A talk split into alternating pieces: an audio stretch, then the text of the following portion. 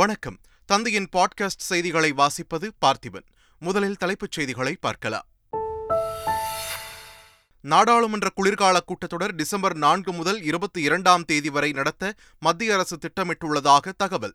அடுத்த ஆண்டு மக்களவைத் தேர்தல் வருவதால் ஜனவரி மாதம் இடைக்கால பட்ஜெட் தாக்கல் செய்யப்படும் என எதிர்பார்ப்பு. தீபாவளி பண்டிகையை ஒட்டி தமிழகத்தில் இன்று முதல் சிறப்பு பேருந்துகள் இயக்கம். சென்னையில் போக்குவரத்து நெரிசலை தவிர்க்க ஆம்னி பேருந்துகள் மாநகருக்குள் வராது என அறிவிப்பு. ஆன்லைன் சூதாட்ட தடைச்சட்டத்தை எதிர்த்து விளையாட்டு நிறுவனங்கள் தொடர்ந்த வழக்கு. இன்று பிற்பகல் தீர்ப்பளிக்கிறது சென்னை உயர்நீதிமன்றம். மோட்டார் வாகனங்களுக்கான திருத்தப்பட்ட வரி விவரங்கள் குறித்து அரசாணை வெளியிட்டது தமிழக அரசு. இருசக்கர வாகனங்கள், 4 சக்கர வாகனங்கள், ஆம்னி பேருந்துகள், சரக்கு வாகனங்களுக்கான வரி உயர்கிறது. உலகக்கோப்பை 40வது லீக் ஆட்டத்தில் இங்கிலாந்து அணி அபார வெற்றி. 160 ரன்கள் வித்தியாசத்தில் நெதர்லாந்தை வீழ்த்தி ஆறுதல் வெற்றி. உலகக்கோப்பை கிரிக்கெட் தொடரின் இன்றைய போட்டியில் இலங்கை நியூசிலாந்து அணிகள் மோதல். இன்றைய ஆட்டத்தில் வெல்ல வேண்டிய கட்டாயத்தில் நியூசிலாந்து அணி. இனி விரிவான செய்திகள். காசா கிராண்ட் நிறுவனம் அப்பாசாமி ரியல் எஸ்டேட் தொடர்புடைய இடங்களில் 5 நாட்களாக வருமான வரித்துறை நடத்திய சோதனையில் கைப்பற்றப்பட்ட பணம் குறித்து தகவல் வெளியாகியுள்ளது. காசா கிராண்ட் தொடர்பான இடங்களில் 500 கோடி ரூபாய்க்கு மேல் கணக்கில் காட்டப்படாத வருமானம் கண்டுபிடிக்கப்பட்டுள்ளதாகவும் 5.5 கோடி ரூபாய் பணம் பறிமுதல் செய்யப்பட்டுள்ளதாகவும் வரி ஏய்ப்பு செய்யப்பட்டதற்கான ஆவணங்கள் பறிமுதல் செய்யப்பட்டுள்ளதாகவும் தகவல் தெரிவிக்கப்பட்டுள்ளது. அப்பாசாமி ரியல் எஸ்டேட் தொடர்பான இடங்களில் இதுவரை 370 கோடி ரூபாய்க்கு மேல் கணக்கில் வராத வருமானம் கண்டுபிடிக்கப்பட்டுள்ளதாகவும் 1.1 கோடி ரூபாய் ரொக்கம் பறிமுதல் செய்யப்பட்டுள்ளதாகவும் வருமான வரித்துறை தரப்பில் தகவல் தெரிவிக்கப்பட்டுள்ளது. ஆழ்கடத்தல் வணிகம் தொடர்பாக தமிழ்நாடு, புதுச்சேரி உள்ளிட்ட 10 மாநிலங்களில் தேசிய புலனாய்வு முகமை அதிகாரிகள் 44 பேரை கைது செய்தனர். தமிழ்நாடு, புதுச்சேரி, தெலங்கானா, கர்நாடகம், மேற்கு வங்கம், ராஜஸ்தான், ஜம்மு காஷ்மீர் உள்ளிட்ட 10 மாநிலங்களில் தேசிய புலனாய்வு முகமை அதிகாரிகள் அதிரடி சோதனை நடத்தினர். ஆழ்கடத்தல் வணிகம் தொடர்பாக நடந்த சோதனையில் 44 பேர் கைது செய்யப்பட்டனர். தமிழ்நாட்டில் இருந்து 2 பேரும், புதுச்சேரியில் இருந்து 1 பேரும் கைது செய்யப்பட்டனர். தொடக்கக் கல்வி பெறுவது மட்டுமே அடிப்படை உரிமை என்றும் உயர்கல்வி அடிப்படை உரிமை அல்ல என்றும் சென்னை உயர்நீதிமன்றம் தெரிவித்துள்ளது. தமிழகத்தில் சட்டக்கல்லூரிகள் இல்லாத மாவட்டங்களில் அரசு சட்டக்கல்லூரிகள் தொடங்க கோரி வழக்கறிஞர் ஒருவர் சென்னை உயர்நீதிமன்றத்தில் பொதுநல மனு தாக்கல் செய்திருந்தார். மனு மீதான விசாரணையின் போது கல்வி பெறுவது அடிப்படை உரிமை என்று மனுதாரர் தரப்பில் தெரிவிக்கப்பட்டது. அதற்கு கருத்து தெரிவித்த நீதிமன்றம் 6 முதல் 14 வயது வரை தொடக்கக் கல்வி பெறுவது மட்டுமே அடிப்படை உரிமை என்றும் உயர்கல்வி அடிப்படை உரிமை அல்ல என்றும் தெரிவித்தது. ஒருவரது பேச்சு பிடிக்கவில்லை என்றால் அதற்காக அவரது கருத்துரிமையை தடுக்க முடியாது என்று அமைச்சர் உதயநிதி தரப்பில் சென்னை உயர்நீதிமன்றத்தில் வாதிடப்பட்டது. சனாதனம் குறித்து அமைச்சர் உதயநிதி ஸ்டாலின் உள்ளிட்டோர் பேசியதற்கு எதிராக தொடரப்பட்ட வழக்குகள் நீதிபதி அனிதா சுமந்த் முன்பு விசாரணைக்கு வந்தது. அப்போது அரசியலமைப்பு சட்டம் மத நம்பிக்கையை மட்டும் பாதுகாக்கவில்லை, நாத்திக கொள்கைகளையும் பாதுகாக்கிறது என்ற வழக்கறிஞர் மாற்றுக் கருத்து உள்ளவர்களின் கருத்துரிமையையும் பாதுகாப்பது முக்கியம் என்று குறிப்பிட்டார்.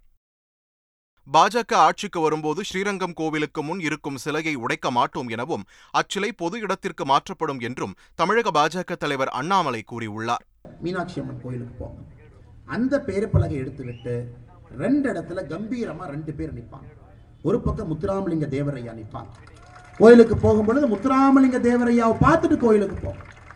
இன்னொரு பக்கம் வைத்தியநாதர் ஐயா நிற்பாங்க. சிலையை உடைக்கும் அளவுக்கு இங்கே யாரும் கேவலமானவர்கள் கிடையாது. சிலையாக இருந்தாலும் சரி, வாசகமாக இருந்தாலும் சரி, பொது இடத்துல எங்கே இருக்க வேண்டுமோ அந்த இடத்துக்கு போய் எல்லா சிலைகளும் பொது இடத்துல வைப்போம். பாரதிய ஜனதா கட்சி ஆட்சிக்கு வரும் பொழுது பொது இடத்திற்கு அனைத்து சிலைகளும் சென்றுவிடும்.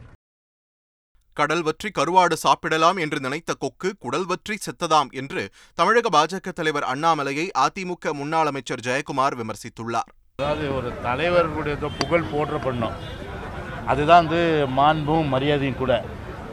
தலைவர்களுடைய புகழை சிதைக்கின்ற வகையில் எந்த ஒரு கருத்தும் சரி முகம் சுளிக்கிற கருத்தாக தான் இருக்கும். அந்த வகையில் பார்த்தீங்கன்னா அது அவங்க யார் சொன்னாங்களோ, குறிப்பாக நீங்கள் அண்ணாமலை சொன்னாலும் சொல்கிறீங்க இல்லையா, அது அவங்களுக்கு தான் பின்னடைவு. அதனால் கண்டிப்பாக தமிழ்நாடு ஏற்றுக்கொள்ளாது இந்த விஷயம். சார், அவங்க ஆட்சி அமைச்சதுக்கு அப்புறம் இந்து சமய அறநிலையத்துறை இருக்காதுன்றாங்க.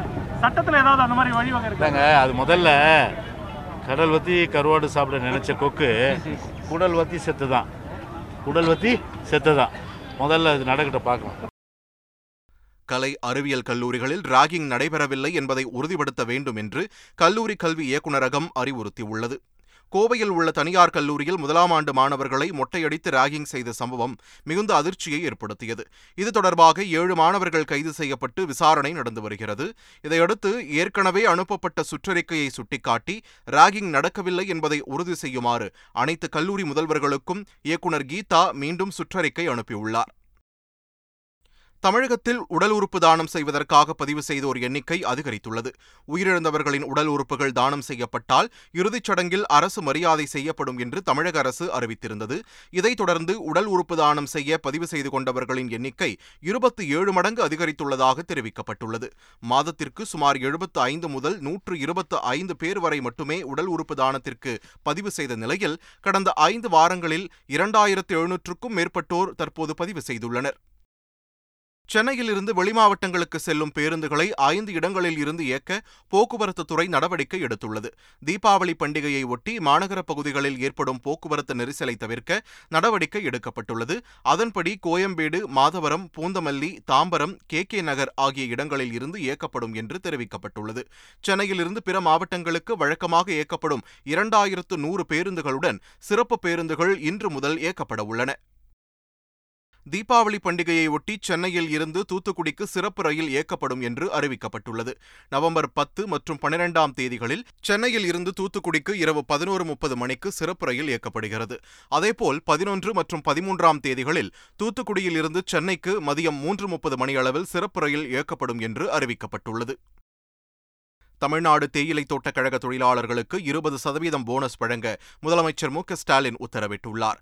டான்டி தொழிலாளர்கள் பெற்றுவரும் தினக்கூலியை தனியார் தேயிலை தோட்ட தொழிலாளர்களுக்கு இணையாக வழங்க வேண்டும் என்று தொடர்ந்து கோரிக்கை வைக்கப்பட்டது. அதன் பேரில் 375 ரூபாயில் இருந்து தினக்கூலியை 438 ரூபாயாக உயர்த்தி வழங்க முதலமைச்சர் MU ஸ்டாலின் உத்தரவிட்டுள்ளார். அனைத்து வகை மோட்டார் வாகனங்களுக்கான தமிழக அரசின் திருத்தப்பட்ட வரி குறித்த அரசாணை வெளியிடப்பட்டுள்ளது. அதன்படி சுற்றுலா மற்றும் ஒப்பந்த வாகனங்களுக்கு காலாண்டு வரி 4900ஆகவும் படுக்கை வசதி கொண்ட ஆம்னி பேருந்துகளுக்கு 3000 முதல் 4000 ரூபாய் வரையிலும் வரி உயர்கிறது.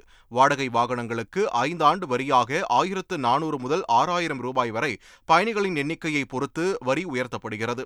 அதேபோல் புதிய பைக்குகளுக்கான வாழ்நாள் வரி 1 லட்சம் ரூபாய் வரை 10%, 1 லட்சத்திற்கு மேல் இருந்தால் 12% உயர்த்தப்படுகிறது.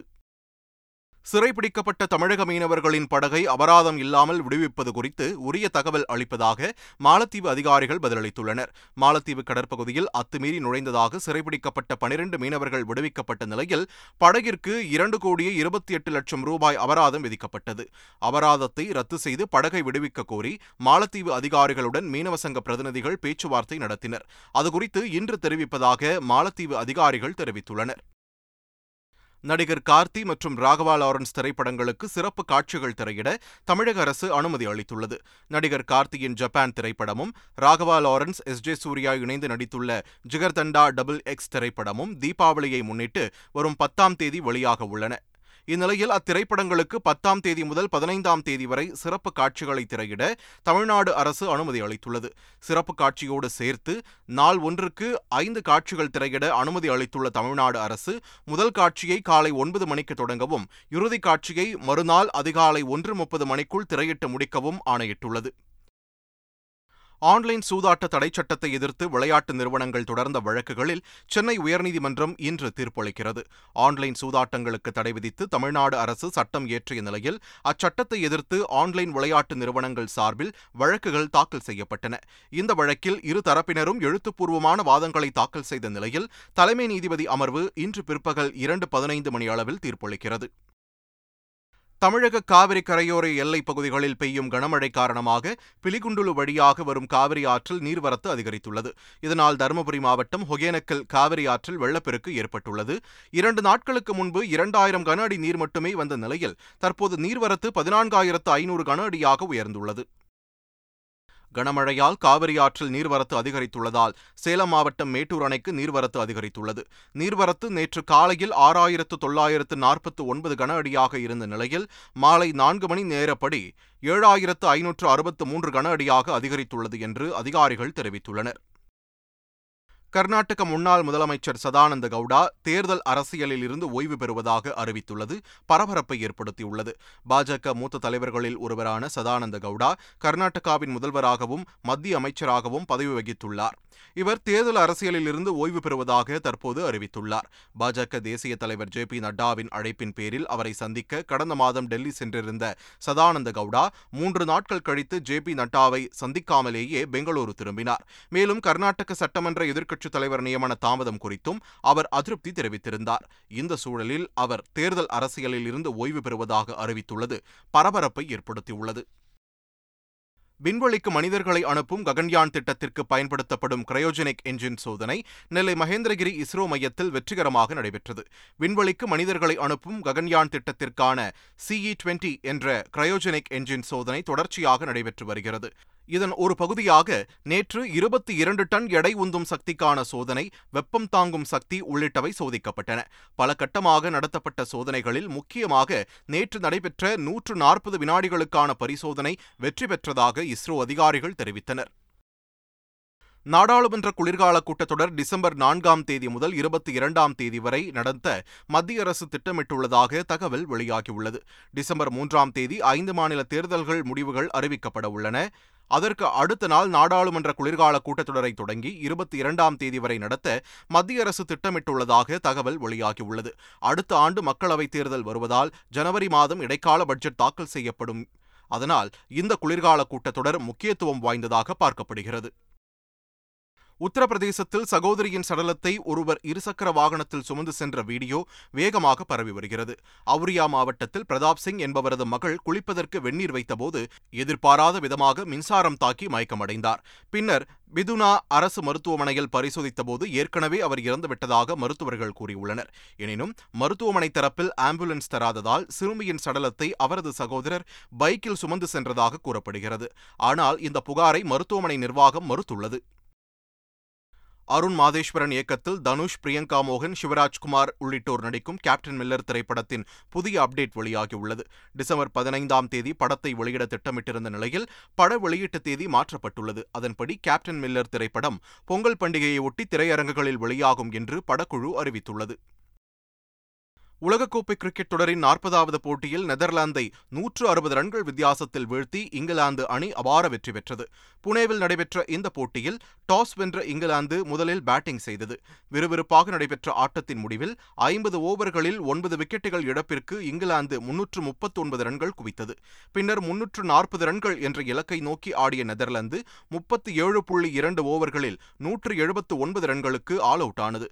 இதையடுத்து 160 ரன்கள் வித்தியாசத்தில் இங்கிலாந்து அபார வெற்றி பெற்ற நிலையில் 6வது தோல்வியடைந்த நெதர்லாந்து அரையிறுதிக்கு முன்னேற முடியாமல் தொடரில் இருந்து வெளியேறியது.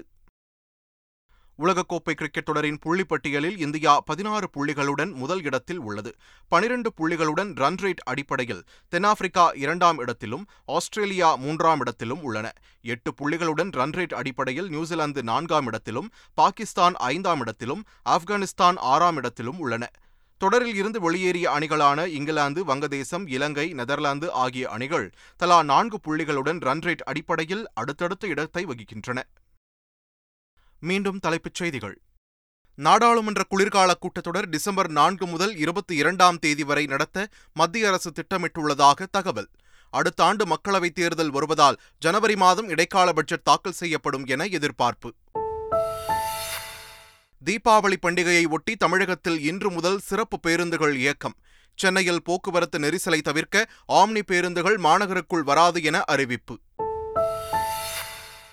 ஆன்லைன் சூதாட்ட தடைச்சட்டத்தை எதிர்த்து விளையாட்டு நிறுவனங்கள் தொடர்ந்த வழக்கு இன்று பிற்பகல் தீர்ப்பளிக்கிறது சென்னை உயர்நீதிமன்றம்.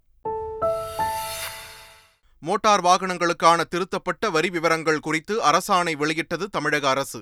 இருசக்கர வாகனங்கள், 4 சக்கர வாகனங்கள், ஆம்னி பேருந்துகள், சரக்கு வாகனங்களுக்கான வரி உயர்கிறது.